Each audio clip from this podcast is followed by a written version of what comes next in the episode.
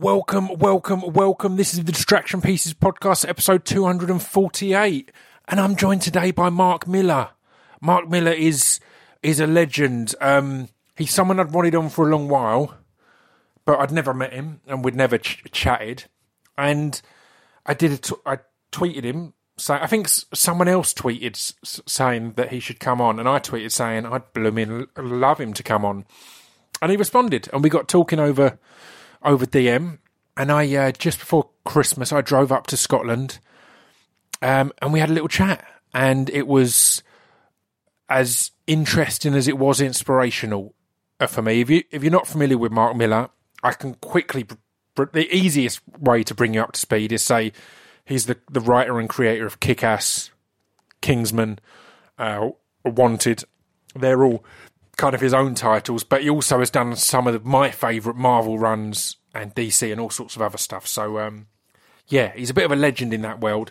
Um, he's now w- working with Netflix on a load of amazing things. So we talk about all of this stuff, and he was amazingly open and honest. So, yeah, I loved it. I should mention now, as ever, the reason I could, I had the the the budget to drive up to Scotland and get, and get a hotel and stuff like that is um is patreon.com slash scroobius pip. It's a dollar a month. Next week we launch the first ever um poem of the month on patreon. It's the first monday of the month every month. Is that next week or the week after? It's the week after uh, then isn't it? Anyway soon poem of the month. And we're also having um distraction pieces rewind episodes on there which is that's every the third monday of the month where i sit down and record a kind of i go I'm I'm doing them f- f- five at a time. So the first week will be episodes a one to five. I just sit down and have a bit of a, reminisce about what happened in the episodes, what, what what happened behind the scenes of the episodes, a few different how I met the person type things. So, so they're all interesting. And as I said, it's a dollar a month. And I should also mention that the dollar a month helped with the petrol how did it work? I got a deal, didn't I? I didn't get it for free because that would be wrong. I got a really good deal because um, I stayed for a few days at the Dome House in the Lake District, and it's a it's this amazing hotel. You should look it up online. Um, and they were cool as anything. Um, I'd seen it previously. It was on Grand Designs. I'm a, a massive nerd for Grand Designs. I love looking at all the crazy, beautiful buildings. So it was on that, and then they've they've opened a few of the rooms as as a hotel type thing in the Lake District. So I stayed there and then I did a drive to Mark, recorded the podcast and drove back to Dome House. Um, yeah, that's kind of the story there. Um, before we get into it as well, I should mention as ever that we're brought to you by speechdevelopmentrecords.com. There's a lot of snow and wintry stuff happening all of a sudden. Go there. You you need more jumpers and scarves and b- b- bobble hats. I gifted a scarf t- uh, to Mark actually because the scarf has the slogan oh, "We may not be for you, and that's fine," and it felt really perfect for his approach to his cartoons and Millarworld. How he's kind of been the one to just go, "Here's what I'm doing." At the peak of his kind of Marvel fame and all that, he could have just kept going to big, going from Avengers to Fantastic Four or wherever else, but instead he went, "No, here's my little." weird worlds I want to create. So yeah, I gifted him a scarf that said that. But yeah, all of that is available at speechdevelopmentrecords.com.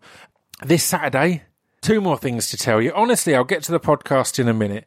The, this Saturday is the first of my club nights of the year. We are lizards. Um, at the book club, we've got. Oh, I should have put my phone on silent. Unbelievable. Gemma Kearney is coming down to DJ, previous Distraction Pieces podcast guest. Um, and yeah, it's at the book club on Saturday. Come down. It's free before nine o'clock and a fiver after it goes up as the night goes on. But um, yeah, I'll be DJing in a rubber l- lizard mask. What more could you want? I thought of something else I wanted to tell you then. Oh yeah, if you are new to this podcast, in fact, I should pause a bit in case anyone's skipping those adverty type things because this bit isn't an advert. Um, you probably will have skipped now and you should be back now at least. If you are new to this podcast, then I've had some really good comic book guests on in the past. Um, Alan Moore was was w- w- one of my first guests. He comes up a lot in this in this episode. Warren Ellis, Garth Ennis, Kieran Gillen and Jamie O- O- McKelvey. Um, have I had any other comic book guys? I think that's it. Oh, that, yeah, yeah, that's all the comic book guys so far. But um, I recommend a few in the podcast as well. So uh, yeah, it should be an enjoyable one. Um, I'll stop rambling on. I'm sure I had, had one more th- thing that I needed to, to tell you about the club. No, oh yeah, the bonus. There's a bonus episode on Friday. I'm giving you an extra episode. I got the chance to sit down with A- A- Adam McKay. Now, Adam McKay is probably one of your favourite directors, but people often don't make note of the directors' n- n- names. So, Adam McKay's n- new film, which is getting tipped for loads of awards, is Vice. It's absolutely amazing. It's already. If you saw heard my films of the year list, uh, you'll know I list every film I go to see, and I put a star by the ones I think could be end of year films of the year. Vice was the first film I saw this year, and it's got a star by it. Uh, the second film was mid 90s, and that also has a star by it. So it's going to be a tough year at the end of the year to get down to my end of the year list. But yeah, Adam wrote and directed Vice. He also wrote and, and directed The Big Short, which is one of my favourite films. Um, absolutely blew me away. And people seem to know that because he made those two films and got a lot of hype um, because they were award nominated or award winning and kind of tackling heavy and highbrow subjects, but in a genuinely entertaining and funny and amusing way. Um, and a lot of people don't realise he also wrote and directed Step Brothers and Anchorman and the other guys. So basically, the, the Big Short was the first film he did without a Will Ferrell. Previous to that, he did all the Will Ferrell stuff, the Funny or Die stuff, all that kind of thing. And then he did the Big Short. It was his first one without a Will Ferrell, but I mean, he replaced him with C- Christian Bale, Steve Carell, uh, Ryan Gosling, Brad Pitt. He got a decent cast in place, and then yeah, Vice is his next one. So that's out on Friday as a bonus. Still completely free and wonderful. It's I really enjoyed it. It flowed beautifully. Um, always nervous if it's, as you know, if it's a director that I really like but haven't met, particularly when they're American. For some reason, most of the time when it's English people, I think, well, we'll click and we'll get each other. But there's always that concern that we might not be on the same page. But we were, and he was lovely, and it was wonderful. So, so that'll be out on Friday. But now, enjoy Mark Millar on the Distraction Pieces podcast, episode 248.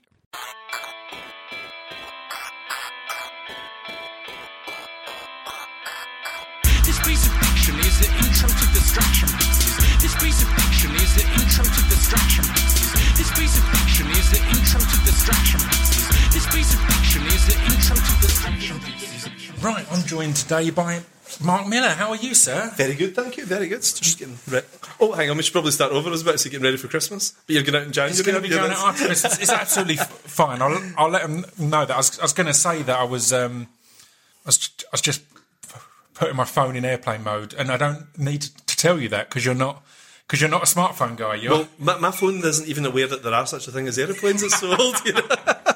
I love it. I love it. But how's it all going? How's it, it's been?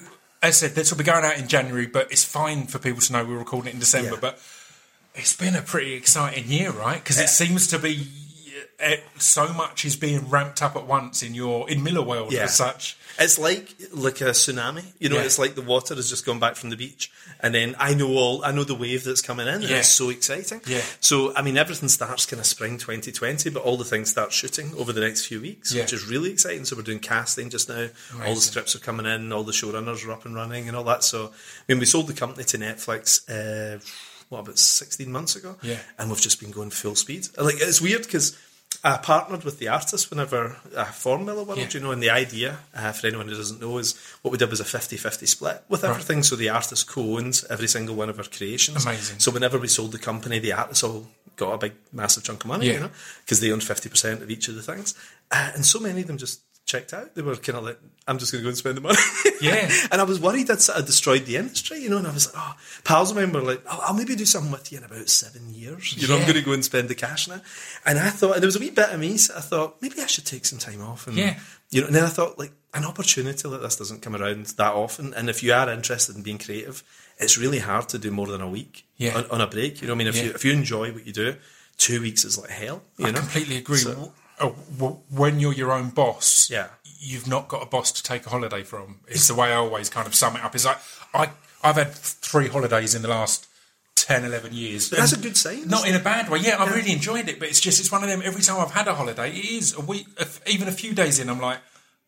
Either I've had an idea for something I want to Yeah. write, or I'm concerned that exactly that I'm blowing opportunities. I've Yeah. had this amazing opportunities to have the career I've had, and yeah, Well, a holiday is something that you would rather be doing, isn't Yeah. it? That's the whole point, isn't it? So if Yeah. you if you're in a job that is a grind to get up in the morning, as most people uh, is, you know, it's it's hard, and else they wouldn't give you money for it, you know. Yeah. So like, so you, you're having to set your alarm and get up. So a holiday's a relief. But weirdly, we're so lucky to be doing something that we're into, you know. That if I'm on holiday, I'm thinking about the work, you know. But I'd say by about day five. Yeah. I start getting a little bit itchy. So when we sold the company, I took a week off. I literally took a week off, and and, uh, and then I, I signed up a whole new job, a whole brand new job as an exec Wow. within Netflix, and just sort of like overseeing all these these different films and TV shows and everything. it's amazing. And I, I just I absolutely love it. I wake up in the morning excited to go downstairs and switch on the computer. Yeah. And I'll I'll chat with the kids and all that as they're going out to school and everything, you know. But I'm already thinking, oh, I can't wait to get started on that. Well, you know? one of the first people I had on is someone who's become an, a, a good friend of mine and an old friend of mine, Alan Moore. Yeah.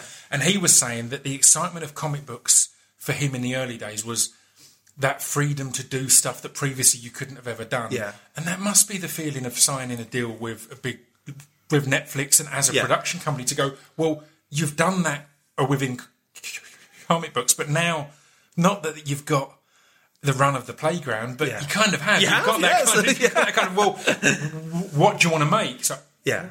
there's loads I want to make. Can we just make it? Well, You that's know? the beauty. I mean, here, here's the situation, and I'll, I often describe it as being like Hollywood in the 1920s, Yeah. where people are just finding their feet and just sort of thinking, okay, we've got all this time, we've got all this money to make Yeah. things and all that, but you know, we, we need to fill the, the space.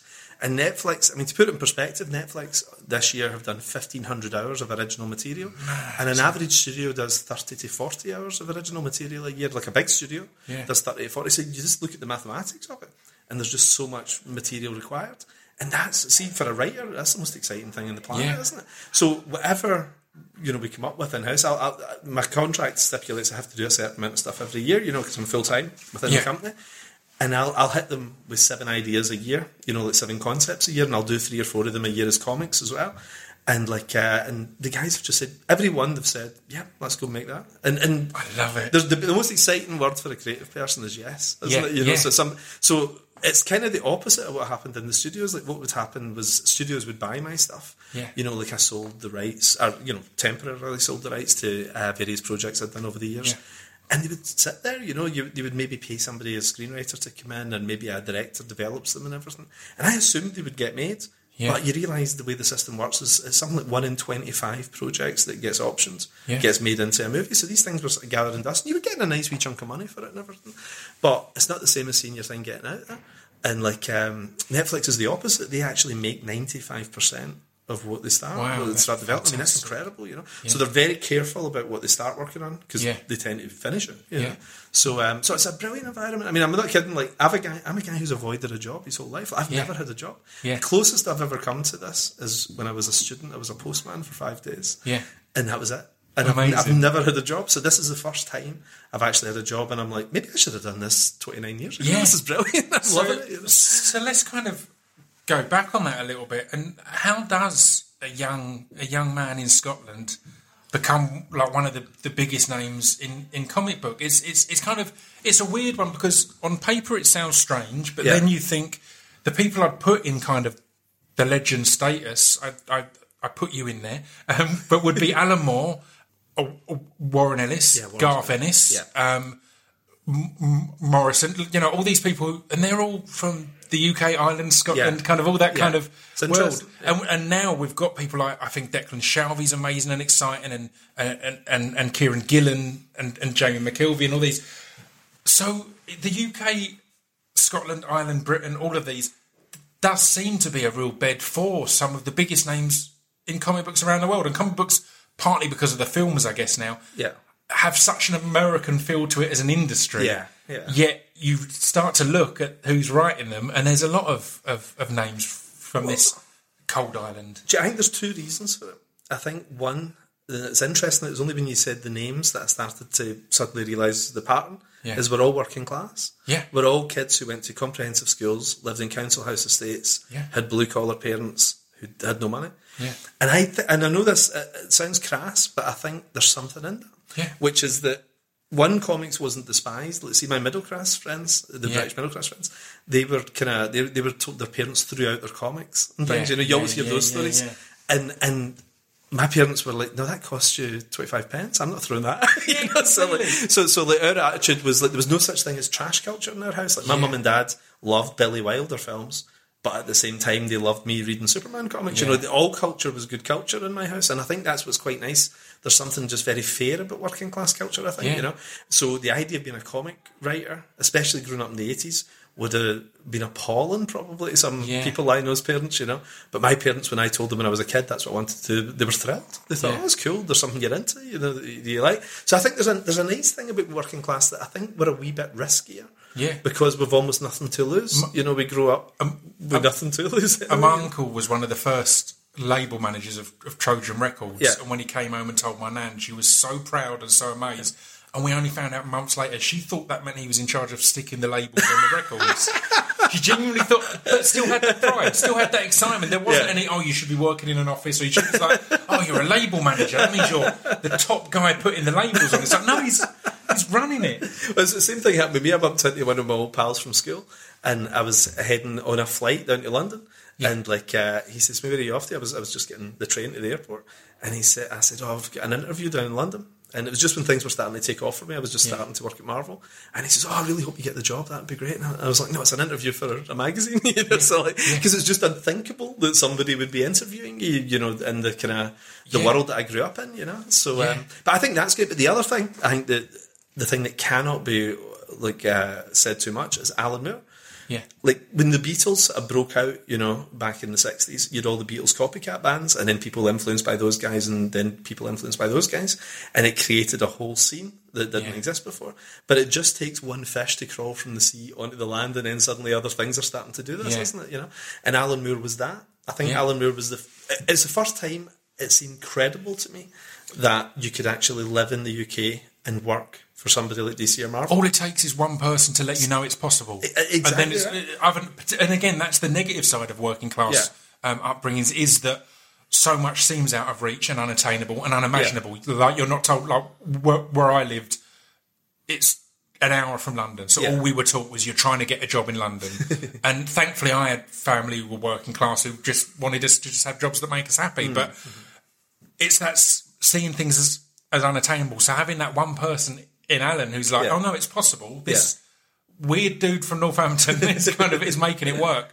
That that opens your eyes up, right, and puts it on the table. It gives you something to chase. it, it seemed as, as crazy as you know growing up it seemed as far away the idea of working in DC or Marvel or something out in the States as saying I'm going to be a space pilot I'm going to Yeah. be Buck Rogers or something like that it just it seemed like a, a dream but something that was unobtainable and then I remember a, a comic shop opening in Glasgow and then Alan Moore coming to uh, do a talk and a signing Wow. and the, and, and I, I remember I was just reading his comics uh, at the time I think I just literally just picked up my first one and I got he was not famous enough at that point that he was completely mobbed. So I actually got some time with him. I got an hour with him, right? And it was, he was so generous with his time. I was 13, right? So imagine how annoying Yeah. I was, right? I was 13 and just asking him hundreds of questions. and brand new to it as well. Yeah, so, yeah, yeah. and, and he was he was really enthusiastic about everything he was doing. So he just started working on Swamp Thing. He was. Uh, I'd, I'd read a couple of wee things he'd done in British Yeah. comics, you know, so, uh, it and I was amazed that he was working on Swamp Thing, which I didn't know. And I think issue twenty six had just come out that week, right? Right. And he was telling me about his plans for like a Superman annual and various projects that never saw the light of day. There was Yeah. a few things like Martian Manhunter and things he'd been talking about doing. And I didn't have the money to buy Swamp Thing, and I always remember it was about forty five pence, right? And I didn't have the cash because I just did my train fare home back to my house because I was only thirteen. And he said to me, "I'll get it for you." And he bought um, the issue, and I said, "Could you sign it for me?" And I still have it. It's like probably my most treasured comic. Yeah. And he signed it to me and everything. And And it's only in hindsight. Recently, I was talking to somebody about this literally a few weeks ago that I sent my first submission into DC in the end of 1983, and I actually wrote and drew and lettered a comic and sent it in a Superman mm. comic. And I thought I did it about a week after meeting Alan Moore, and I think it was just because I thought, oh. He did it, and this is a possibility for me Yeah. now. And I hadn't even twigged. My first rejection letter came a few weeks later, But that's what started the ball rolling, and he did it for everybody. I think for Grant, for Neil, for Garth, for Yeah. Warren, Pete Milligan. You know, all these guys. Alan Moore was was the first crack in the Yeah. dam that allowed us all through. You know? It's, it's such an amazing figure. If, if, if you've got any time over the Christmas break, have a listen to him on the podcast because Yeah. he does this spoken word piece that Yeah. he claims he hadn't done since the 70s pretty much. And he's like, I can remember it. And it's kind of because I met, because I was, I did spoken word and I did some gigs with um, Alan, him doing some speeches on magic and Right, stuff like that. And I could just see him. He was kind of, I do remember it. And I kind of paused a bit and went, do you want to do it? it's like, yes, I kind of Off, off the cuff. yeah, off the cuff, just off the cuff, and it's amazing. And imagine I'm sitting in Alan Moore's living room Yeah, yeah. as he's just doing this amazing piece. It's, it's so much fun. Well, Was it was it stuff from his Northampton Arts Labs days? Was it Yes, yes, it was, I remember reading about that, but I never Yeah. actually. I'll have to check that out. it's amazing. It's so good, and he's such a. Again, he's been someone who's just been so a welcoming. One of his daughters, I believe, has got a tattoo of one of my lyrics and stuff Oh, like that. So Yeah, I've really, I've been welcomed in in that way, and I'm Yeah. like. Can't believe I sn- snuck in the back door to get to, to get in with these people. I had I had a comic convention a few weeks ago in my hometown, Yeah. like uh, where I grew up in the housing estate that I grew up in, and Leah and Amber both came Yeah, up actually. yeah, Alan's- Amber. Alan's daughters, yeah, yeah, yeah. And uh, and I'd never met them, and it's funny you don't always read about them and things over the years, but they were such sweethearts. They were absolutely brilliant. We really got on. We all went for a pizza that night. And I nice love guys. it. That's fantastic. Well, I mean, I do want to get on to Marvel, but before we get there, I think it's an exciting thing at the moment, and but I think we're just on the cusp of it. The the way superhero movies or comic book movies are blown up becomes a a such a big thing. Yeah. With varying success, but I I'm a, I go and see all of them. Yeah, I can't help myself. I adore them all. Um, have you have you caught Aquaman yet? I know you were I went the other day. Yeah, yeah. The only thing I, I haven't seen is. Venom. I haven't seen Venom, and it's like my spider senses tell me to stay away from that one. You know, I like, really yeah. enjoyed it, and Really? Venom Is is, my is favourite. Like you Venom is my is my, my is my favourite comic. Right. So I was really nervous. Now Right. I know a lot of the people involved, so Yeah. I was kind of I had more nerves because it's like Right. I know Riz, I know I've worked with Tom Hardy, and he Yeah. was in one of the, the first TV things I did, and Kelly, who's one of the writers. So I was nervous. Yeah, And I don't know if that helped it because again, I've seen mixed reviews. I've seen some Yeah. people hating it. I've seen some loving it. But the thing for me was, it's quite a confused movie. right. Yeah, But again, I enjoyed that. It kind of it, it changes genre about five times, but it's a weird journey. But I don't know how you can not enjoy it by the end. Like I, I had numerous w- worries along the way, and by the Yeah. end, I was like, "So when's the next one? Wow. I need What- to see the next one." Yeah, yeah. I was kind of ex- excited for it. So yeah, but Yeah. um, I think what's what we're seeing with the Netflix deal with Millarworld, and there's exciting the the 2000 AD thing. There's they've built a studio or something, and there's Oh, going to really? be there, there's going to be a whole production company essentially of 2000 AD work of Judge Dredd of a whole Fantastic. world there of a, mm-hmm. a mega a, a city one series and all this kind of thing. So, how exciting is it for you as someone to be in the midst of all that? Because it's it felt at first as if it's only going to be. I guess it's because of how br- bright and shiny it was. Yeah. it will just be Marvel and DC. Yes. but I think what we're seeing now is we're seeing a lot of smaller and more independent yeah. content and, and, and, and properties that maybe wouldn't have been taken a risk on previously, Yeah. it is getting some money injected into it. And Oh, and I, I'd up. say even more so because Yeah. if you think about it, Marvel and DC have almost burned through all their big A list characters Yeah. and they've burned through most of their B list ones now. Yeah. And now they're onto their C list ones in some cases. And people are like, oh, you know, it's, it's, there's much more interest in A list independent stuff mm. out there. That, and. I, I, mean, think, they're really pushing to make the not as big. I mean, Yeah. I, I really enjoyed Aquaman, but Yeah. Aquaman wasn't someone previously I was excited to, Who'd to have- go and see. Yet they've made it Thor Aqua Rock. Es- es- essentially, is how it feels. It's kind of they've gone. Let's see what we can make this this. Big. it's going to make a billion dollars. Yeah, I mean, there's no. yeah. Uh, who'd have dreamed there would even be an Aquaman movie? Yeah. Never mind, it's going to make a billion dollars. But who'd have dreamed there'd be a Guardians of the Galaxy or Ant Man movie? Well, Thor well, was you know? one that's I, I didn't know how they'd make that work initially, and it's it seems weird now with hindsight. Yeah. But when they first announced it, I was like, it's such a weird kit. Like, I love Yeah. it, but how's that going to work on screen? But they managed it. But what I love though is that it's moving away from superheroes, which is Yeah. quite weird as somebody who loves superheroes so much. Yeah. But imagine every single TV show was a cop drama. Yeah, and you know you switch the TV on at five o'clock or eleven o'clock, whatever channel, it's a cop drama. You'd, you'd lose your mind, right? Yeah. and I- and I think the diversification of you know the medium is, is really interesting because it's, it's hard to believe now, but even twenty years ago. It was unthinkable to be doing comics that weren't superheroes. Yeah. You know, you had a wee bit of a horror line, but it didn't really sell very much at Vertigo. Mm-hmm. Uh, generally, you know, Sandman uh, was a big hit, but everything else just stayed above break even, really, you know. Um, so now that we can do comics about anything, I mean, I don't think we really appreciate it. It's because I, I started in the 90s and I know how narrow it was. you Yeah, know. yeah. But the fact that you can literally come up with a comic about anything now, and if if it's any good, it will pretty much find an audience enough to Yeah. keep it afloat, you know? Yeah. And that's amazing, right? I mean, I don't think, certainly in my lifetime, comics has ever been like that. Yeah. And then you've got the added thing of the fact that the movie people are looking for new and original material Yeah. that they haven't seen before. So the quirkier stuff, actually, the more personal stuff, is what tends to get made into movies. Yeah. People think you, you do com- you get a comic book adaptation by being a big Hollywood generic thing, but it's completely the opposite. If you look at the non-Marvel DC stuff that's been Yeah. made into films, it's like your your Wanted, your Kick-Ass, your Hellboy, Yeah. you know, your Yeah. Sin City, it's, it's even Ghost World. Yeah. You know, it's the really personal projects and the unusual stuff that Hollywood's coming for.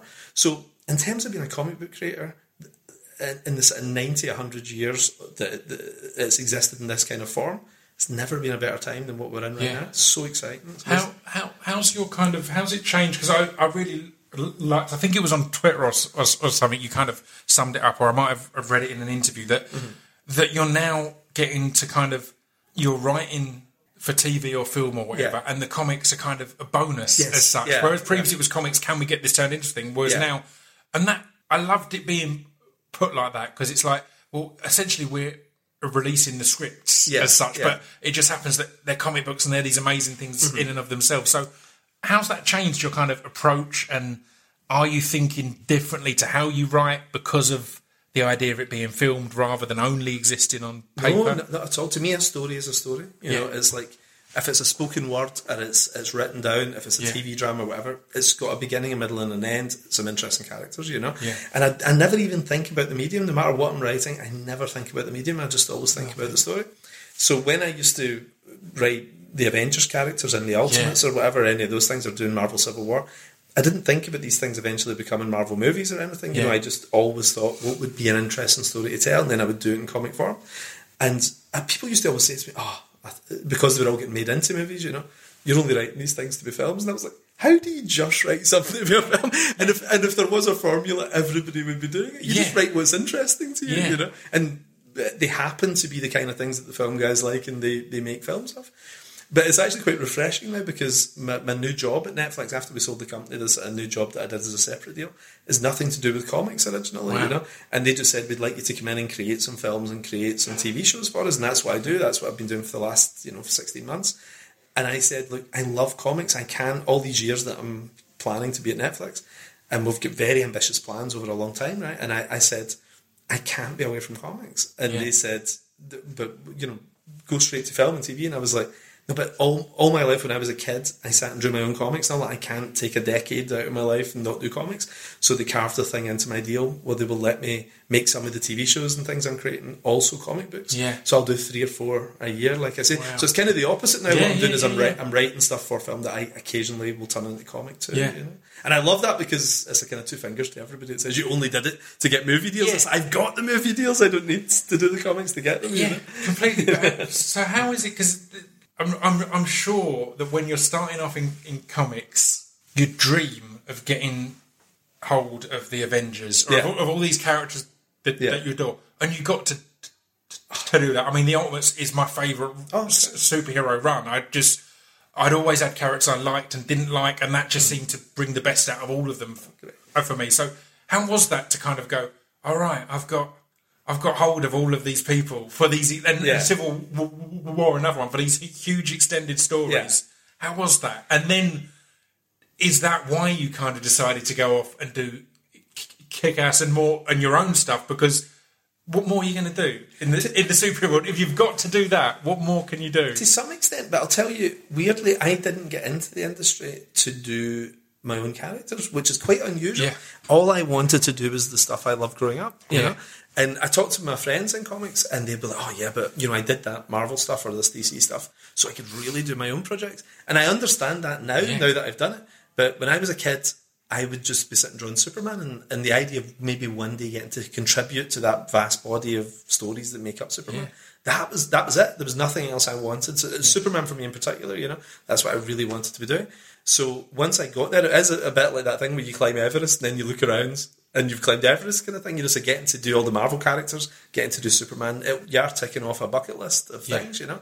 But the reason actually that I, I jumped, there's two things. One's creatively because I thought, well, I don't have a great third year for the Ultimates. Right. two good years for it, you know, two good volumes. Yeah. I actually took six years for it to come out, you know, but, but it was only supposed to be two years. Yeah. And like, uh, but I didn't have one that I thought would be better than the one that came before. I thought Ultimates 2 was really good. Yeah. And my philosophy is actually quite brutal with myself, where I think if I can't do better than what I've done, I'll leave. And uh, Joe Quesada at Marvel says, "Man, are you crazy?" He says, "Ultimates is making you all this money. You know, you're getting all these royalties. It was doing great. You know." And uh, he said to me, uh, "Why would you not do a third year?" And I was like. I don't think I can do better than Ultimates 2, you know? I- and Old Man Logan was the same. Like Yeah. they said to me, Old Man Logan, I think, is I think it's Marvel's second biggest selling graphic novel, I think. Uh, Civil War's number one, I think it's number two.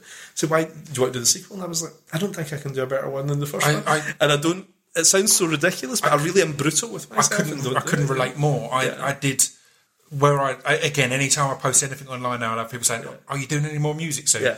My last album was my favourite that I've made, Yeah. the biggest commercial success, and our, our last gig Yeah. was ten thousand people, all knew the words, knew it was our last gig. Yeah, So for me, I can't go back. I, like, I, I can't just do another gig because it's Yeah. like, well, that was perfect. Yeah. That's my last gig at the moment. I've, Yeah. I've nailed it. I've won the game. I can walk away. But it's the same with music. People say to me a lot online, I'd love to hear some new music. And I, co- I correct them in the politest way possible, going, no, you'd love to hear some good new music Yeah, from me. yeah. You wouldn't just like to hear some new music from me. And honestly, if I write some good new music, you'll hear it. I'm not that, I'm not going to hide it away. But if I don't, I'll leave Yeah. it where it is and have that kind of that plateau of going. That's that's that's or the pinnacle. That's the pinnacle. Yeah. I can I can now go off and do something else, create in another way. Well, it's, it's like, I mean, and it's not even that it's the best thing uh, that's been done. It's just it's the best you can do, isn't Yeah, it? yeah. So it's, I'm not saying like that's the perfect Wolverine story. Yeah. But it's the best one I can do, and I don't think I can top myself. Like I did one before it. I did one called Enemy of the State that I was really happy with with John Romita, who I love, one of my pals. And I'm so proud of it. It's a great book, but I think I topped it with Old Man Logan. And then I thought, right, I'm checking out now. I Yeah. don't think I can top it. Yeah. And I spoke to pals who are writers who said to me, but why don't you maybe do a couple of years and there might be a lull in the middle and then you find your voice again and then you come back in the second year and you're really pumped up again. You've got some great new energy from it. And I was like, but I don't want the lull. I don't want. I don't want to be treading water for six months or whatever. I you mean- know, it's, if, if I'm not 100 percent passionate going in, don't do it. That's hugely exciting to hear, given your new role, because mm-hmm. I absolutely adore Netflix. But my bugbear is so, so many of the series have a mid-season lull, and it's like yeah. I understand that on old style t- Yeah. a, a TV shows because you've got twelve weeks to fill or whatever else. Yeah. But the beauty of Netflix of what they did with the OA and stuff like Yeah. that was it can be any format. It can be you, you can have a ten minute episode, you can have a, a sixty Yeah. minute episode. You can really just pull things apart. Yeah. So it feels exciting. That, and again, I found it with a few uh, t- uh, TV shows I'd taken places that the feedback I was getting was, oh, we've kind of it's kind of a 10 p.m. show, and I'm Hmm. like. That that doesn't exist, in like with the greatest respect. There's no such thing anymore. You, you, and, but I think the industry is slowly changing in that direction to realise. So it's good to hear that kind of outlook of you don't want to just go well. As said, let's let's coast it for a bit and then Hmm. see where it comes. It's like no, let's make it perfect for what it is. If we'd planned twelve episodes and it ends up being ten, Yeah. then it's ten br- brilliant episodes. I'd rather do that than go. Well, we got the twelve we promised. Exactly. The, the the money doesn't matter, you know, because the money will stop if you do bad work. You Yeah. know, that's the way I look at it. Yeah. So you just got you trim it down, trim the Yeah. fat down. That might have been a great eight. It might have been a decent eight issues, but it might be a better six issues. Yeah, yeah. And will you get paid less for six than eight? Yes, but it'll be better. You Yeah, know, and yeah. that's always my philosophy. And it's the same with telly as well. Like, I mean, Jupiter's Legacy. Um, we, we had. A, I, don't know, I think it's probably too early to talk about the the actual number of episodes we're doing per season, but that was one of the things we thought. Right, let's make it so tight Yeah. that you're weeping at the end of the season because it was so good. That was like the best few hours of your life. That you can't wait for the next season. You, you're not coasting through three it. episodes. know, Yeah, so, it's the perfect way to approach it. It's, Yeah. realizing that uh, the formats and structures of art are there to help it, not restrict it or not weaken Yeah. it. So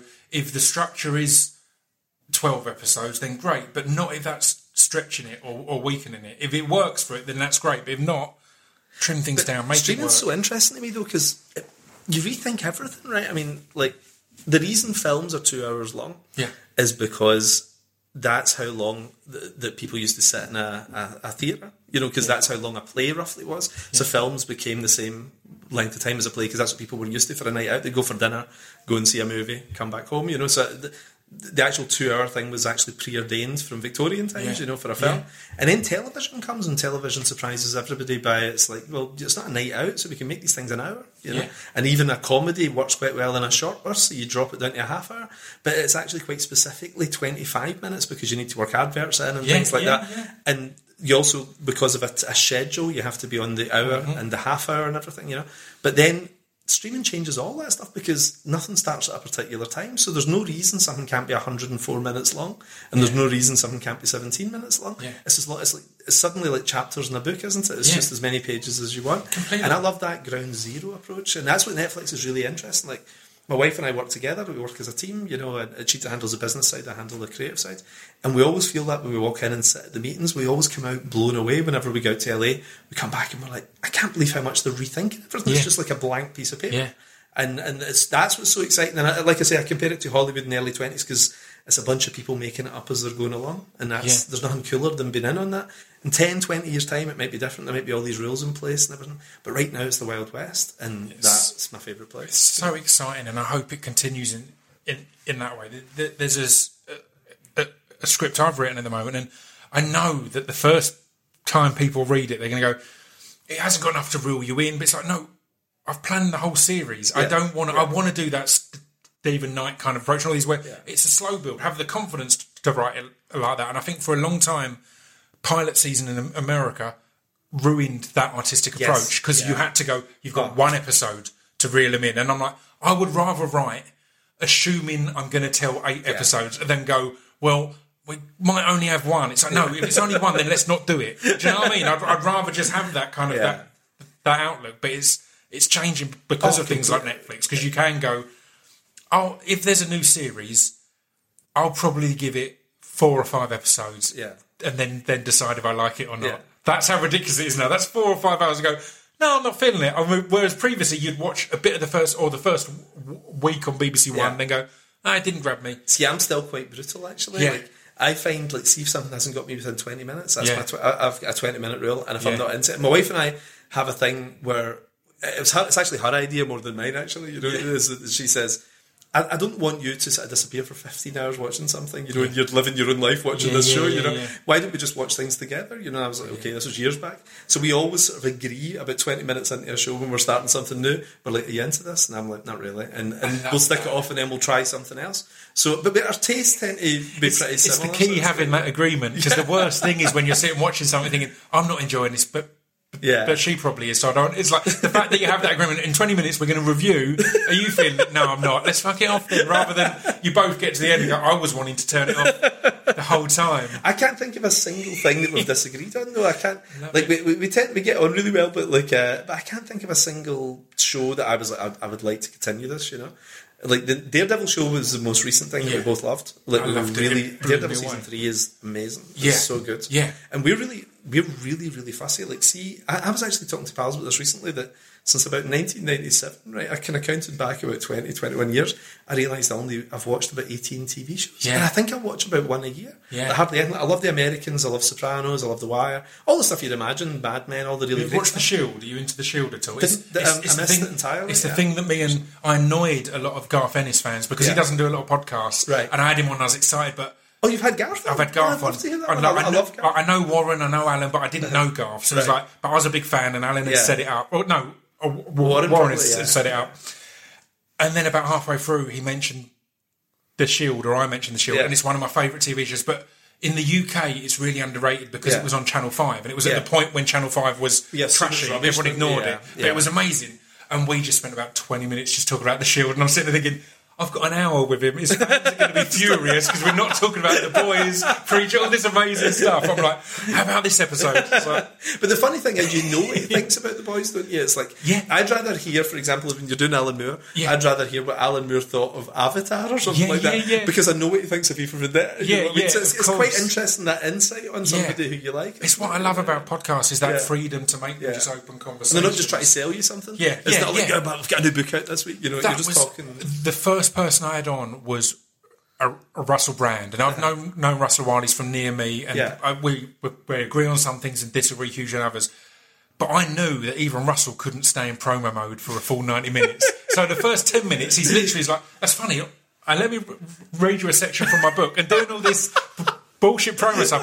But 20, 30 minutes in, Yeah. we're talking about how intimidated he felt in crowds at football as a teen Right, and how yeah. he built this bravado because he was around these burly men and he wasn't in all this kind of thing. It's like, Mm-hmm. there you go. You can't you can't maintain the bullshit for, for a full ninety minutes. But that's what I love about old interviews. Like I quite often, when I should be working during the day, you know, I'll go to YouTube Yeah. and I'll watch the Parkinson interviews from Yeah. 1974 or something, and you'll get a guy from the Carry On films like Kenneth Williams talking about the miners' strike or something, you know, and it's just like he's not selling anything. It's No. just that. He got a phone call two hours before it. The, the American guest they booked isn't there, Yeah. and they bring in Kenneth Williams. And to me, that's always the most interesting chat, isn't it? When you Yeah. just hear about the person instead Yeah, of what they've got coming up. Completely just having having those conversations. Um, you you mentioned Daredevil. Was it the did Steven uh, DeKnight work on the first season? Was it because he's he's working with you guys on on he's, he's our on- main guy now, you know. Yeah. Is exciting, right? Because he's just He's best. amazing. That that first series of Daredevil w- with that scene in the Oh. corridor where the first time I've seen a fight scene where the the main guy gets tired and there's Yeah. exhaustion, and that was just just that simple thing just made me go like, wow. keeping the camera there on that Yeah. one spot. It's as if you were a you were a voyeur just Yeah. watching this Yeah. happen in front of you.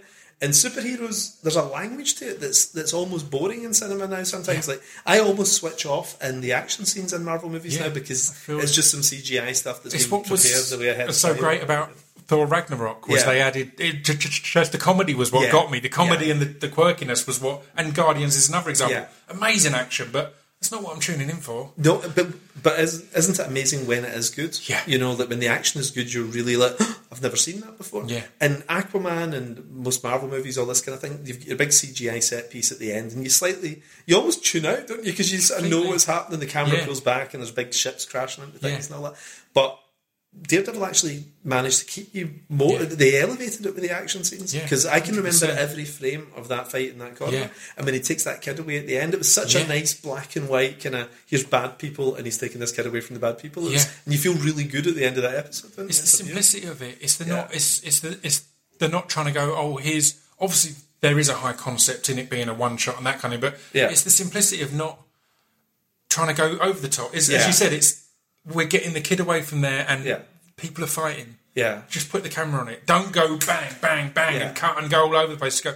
Let's just sh- show them it, and it becomes unflinching. You can't. You're not allowed to look away. It's weird to compare it to directors like uh, Gaspar but Gaspar had a film called Irreversible, which had a horrible and controversial rape scene in it. But what was powerful about it was he didn't let you look away. He let it play out, and his argument was it should be uncomfortable to have Yeah. things like that in film. You shouldn't be sitting there eating your popcorn and go, "Oh, there was a rape, there's a murder." Yeah, yeah. It should be, and that's what the kind of the feel of that Daredevil scene was. It was this genuine threat and violence that you can't just go, "Hey, Yeah. this is a laugh." It's like, "Oh, this is brutal." Anything This is can happen, isn't it? You know, because you know when you're watching The Flash or something like that, Yeah. you know that he's going to be all right. He'll be Yeah. fine at the end. But you're watching this and you're thinking he's looking a bit exhausted. He's out of breath and Yeah, all that. And it is like you're just seeing it happen in real life in front of you, isn't it? And he might die here, so your tension is really ratcheted up. I think you know. I loved it. And having DeKnight now on Jupiter's Legacy is amazing. Like because.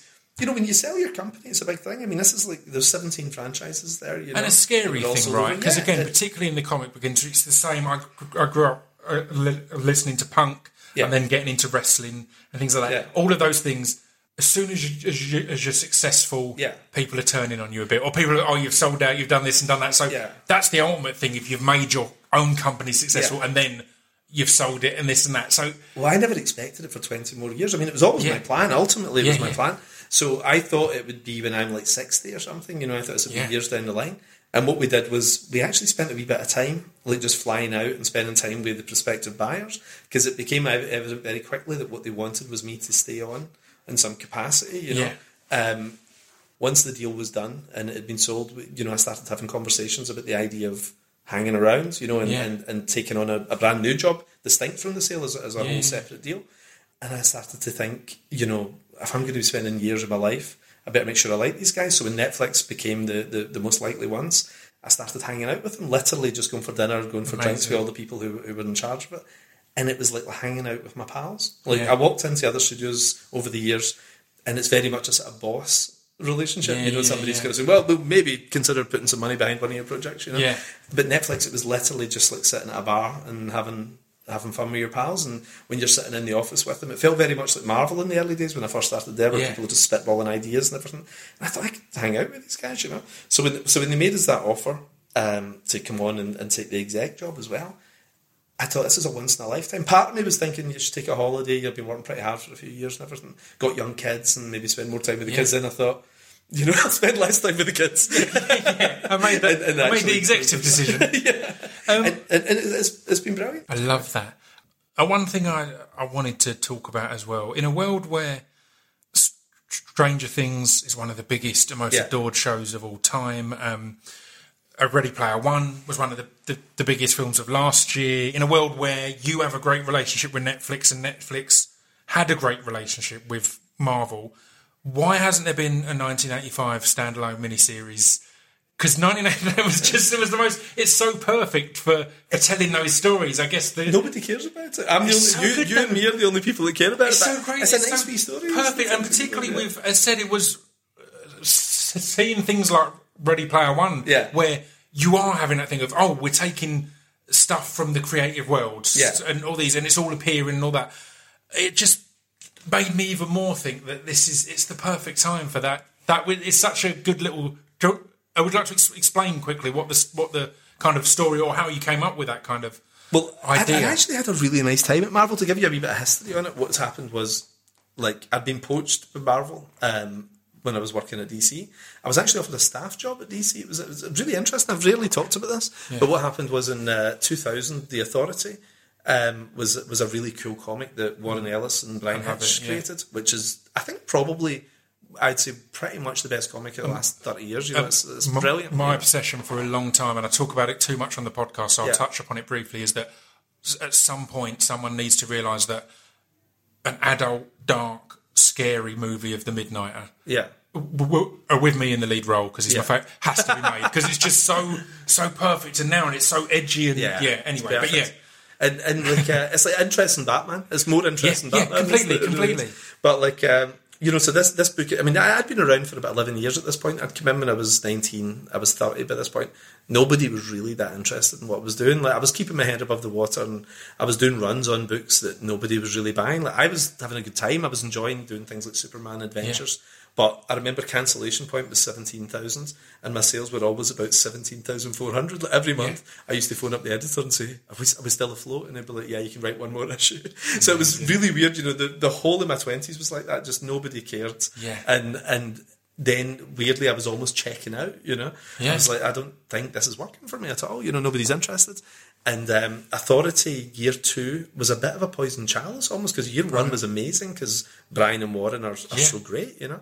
And uh, Frank Quitely and I did Year Two, and I think it was where I suddenly learned how to actually approach pop culture, which is instead of chasing what I think an audience might want, which I'd done for 11 years, I actually thought I'm going to write the kind of story I'm interested in myself.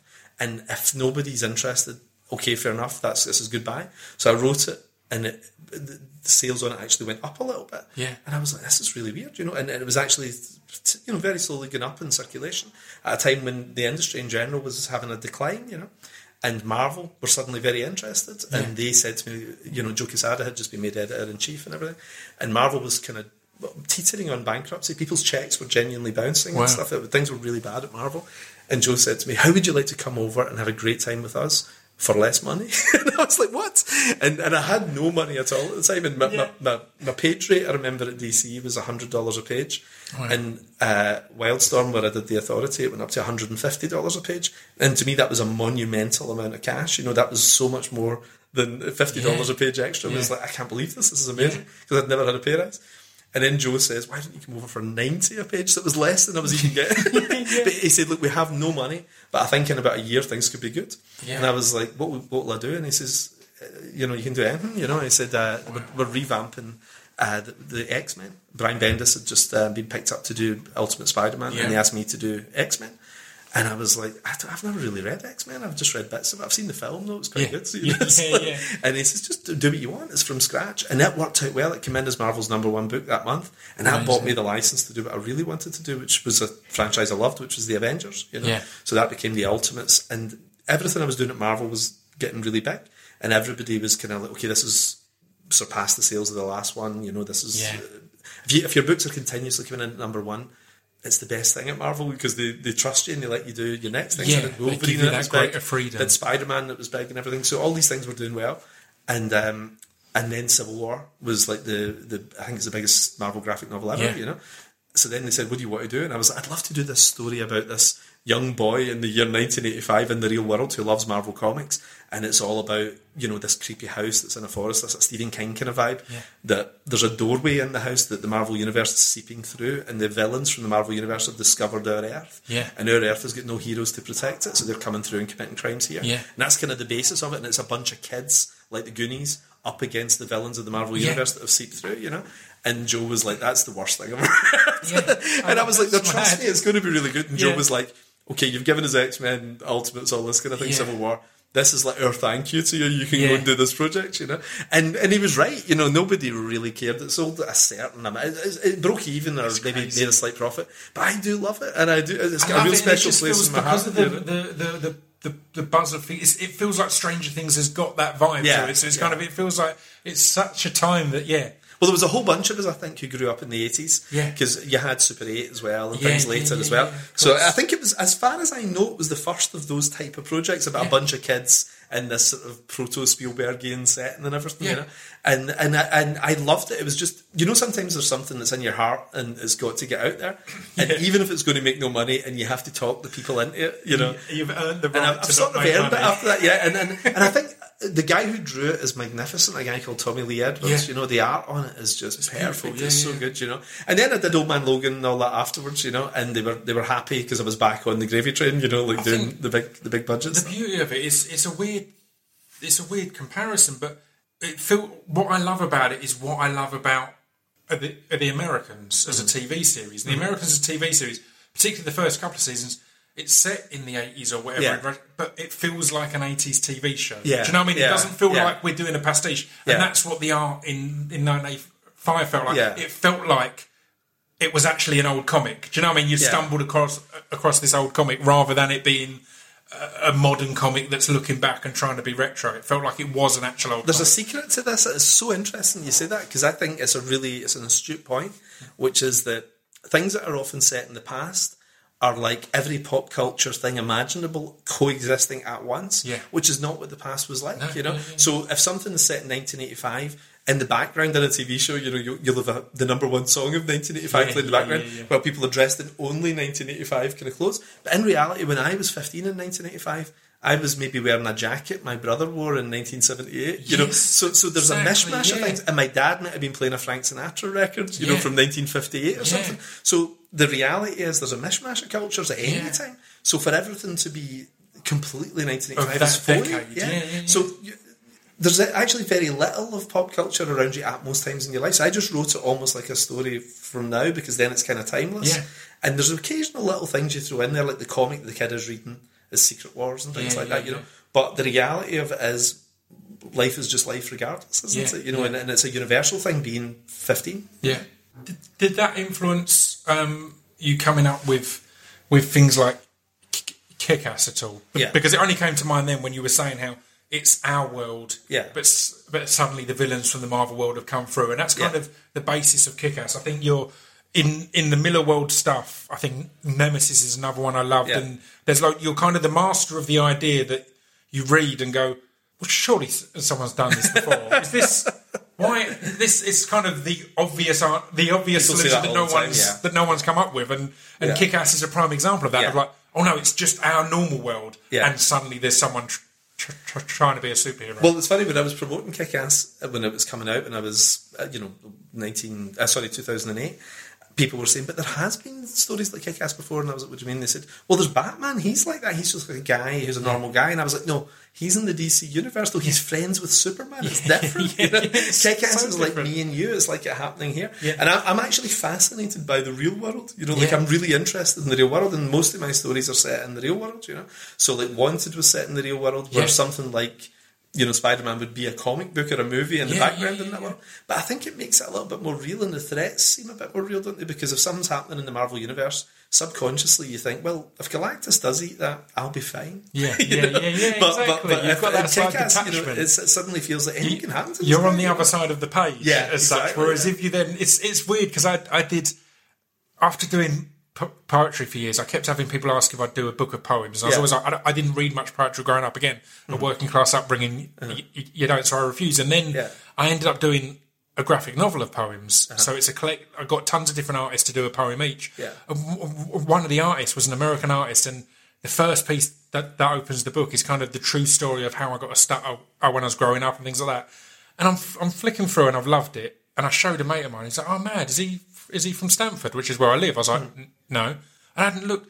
The dude had g- gone on Google Earth and looked up streets in my town so that he could draw them in the pages. and it, it gave me that exact jump of that's why this felt so real Yeah. the first time I was reading it. I'd glazed Yeah. over it because I know those streets. Yeah, Of course, that's that's the street it happened on. Of course it is. But the fact that he'd gone there and got That's the amazing, church and the opticians and all this kind of thing, and it's like it did. It drew it drew me in more because of exactly that. It's the real world is in there. It's not some some fictional world, which is an amazing experience. Do you know what? Was, I'd totally forgotten about this, and I don't think I've ever said it. But there's a crossover between 1985 and Kick-Ass as Oh, well. really? Like I had a little sneaky thing where somebody is selling a box of comics in Kick-Ass right. that has gone missing in 1985. At the end of 1985, there's a suitcase filled with Golden Yeah, Age yeah, com- yeah. or Silver Age comics, Silver Yeah. Age Marvels that show up in Big Daddy. Big Daddy's got this case of comics that he's funding all of Oh, his wow. uh, his missions on, and there's this little crossover in it. There's actually a mention of it as well. I think in the comic store in Kick-Ass, they're talking about the villains of the Marvel Universe seeping into our world, Yeah. and it makes reference to 1985, and they were both out in the same month. Oh wow. But nobody noticed it, you know. But It's it was, that brilliant. was my, my little joke to myself. Sneak that in there. um, I'll start to wrap things up now. Then, as we're as we're almost at the hour mark, and you, you've given me plenty of your time. Um, uh, can we talk a little bit about Nemesis? But, but, but- because it's not one I've heard you, you talk about an awful lot, and it was another one where it was like, right, so the main character is a villain, and it's Yeah. not a villain who's been established, established somewhere else. It's, that's the main thing. And it was another one. It's like that must have been done before. And Yeah. you're like, no, not not really. it's kind of there's been again villains have been established against a hero Yeah, that yeah. then get their own spin-off thing. But so how was that as a project and as a as an idea? What is the process of kind of I've got this one line idea essentially, and then Yeah. how do I turn that into? Well, what I always do is I always start with a drawing. Like I'll always sit in a draw for ages, and I always Yeah. take a week or two before I start a new project. I only do four Right. projects a year. I've always just done about twenty to twenty-two comics a year, Yeah. and I'll sit for about a week or two and just doodle and just and there'll maybe be some stuff that I've had lying for a year or two that's been in folders somewhere. But usually I'll sit and I'll take a drawing.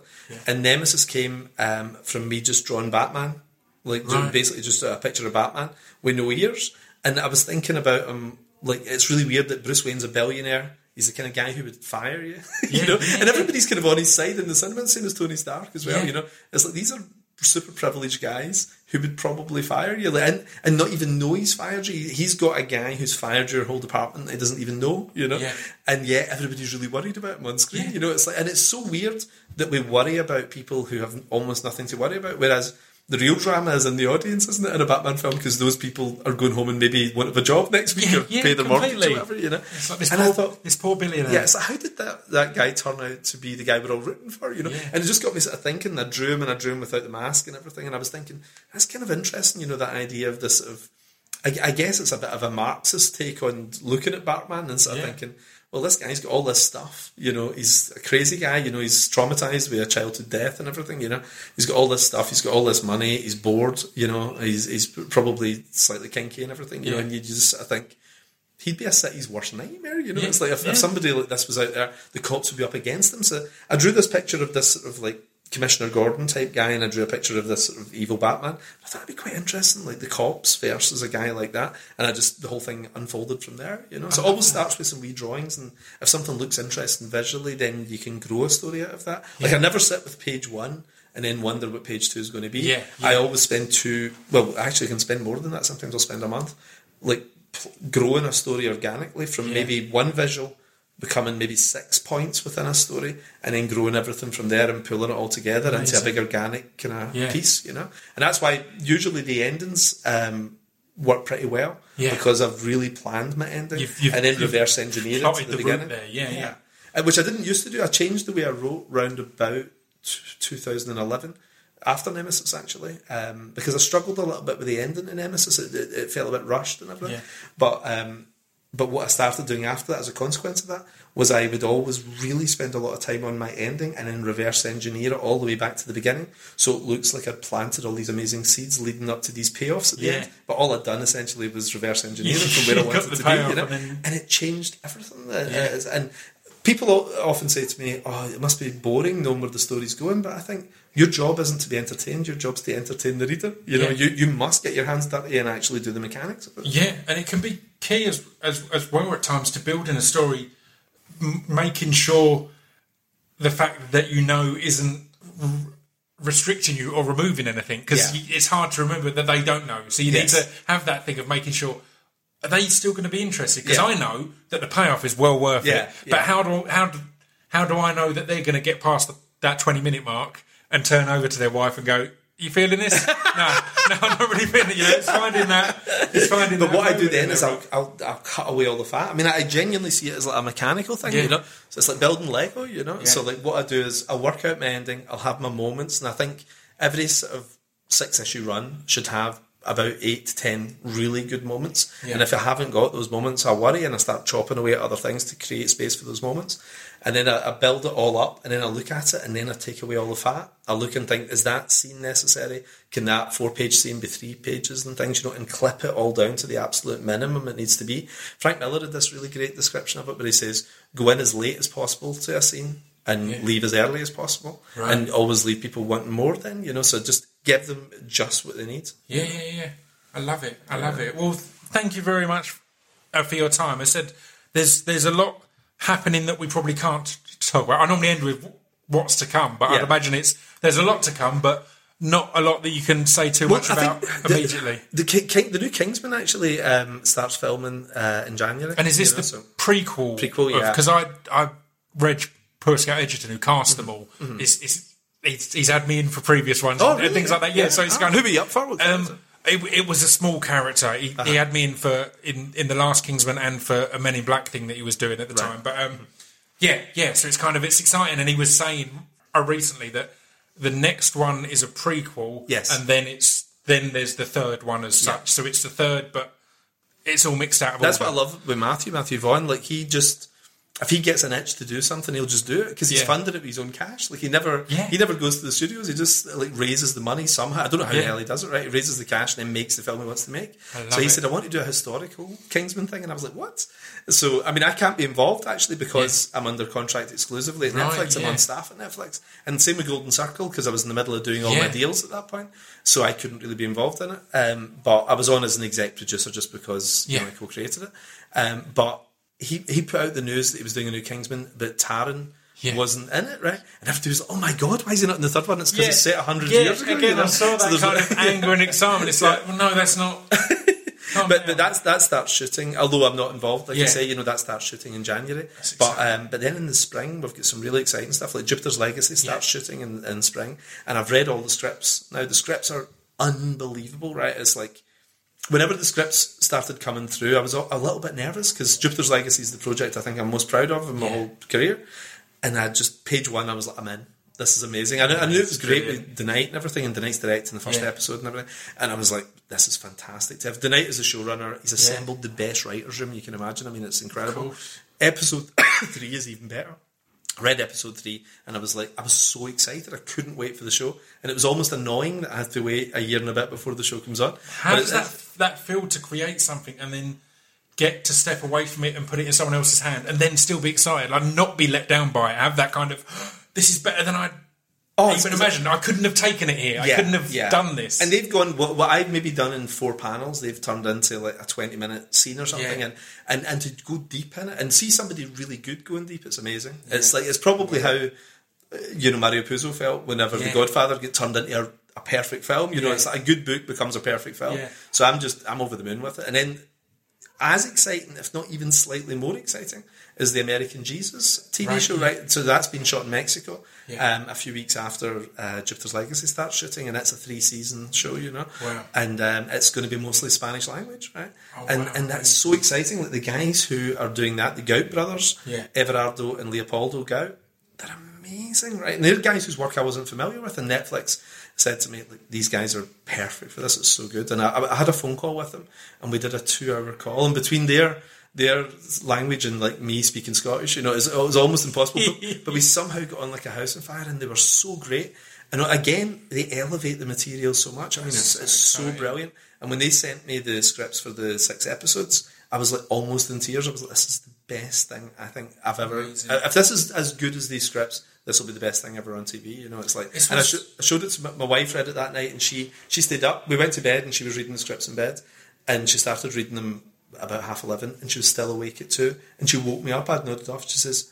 This is like the best thing I've ever read. This is incredible. So, so it's just the the level of talent that's coming in. Michael Bacall, the guy who's doing Sharky the Bounty Hunter, he did Twenty One Jump Street, and Oh, wow, he's he's the script for this is the funniest thing. Like I've got no complaints, and I love complaining, right? Because Yeah, what I used to do was um, studios used to send me like um, screenplays for some of my stuff that had been optioned, and I, I once wrote a three-page letter to the head of a studio talking them out of making the movie. They were ready to push the button on this Yeah. film. And I said, you might as well pour the money in the street and light it. You know, I said, this is Yeah. garbage. It's Yeah. garbage, this. So I love complaining, right? Yeah. And uh, everything that's coming back, I'm just loving. So it's so exciting. All these things shooting 2019, all out 2020. It's great. I love it. Well, thank you very much. And people can keep up to date with you on, on Twitter. And, and I'm never off it. Yeah, I, should- so- I'm on it too much. It's perfect. Well, thank you very much, man. It's all very exciting. Thank you for your time. Thank you.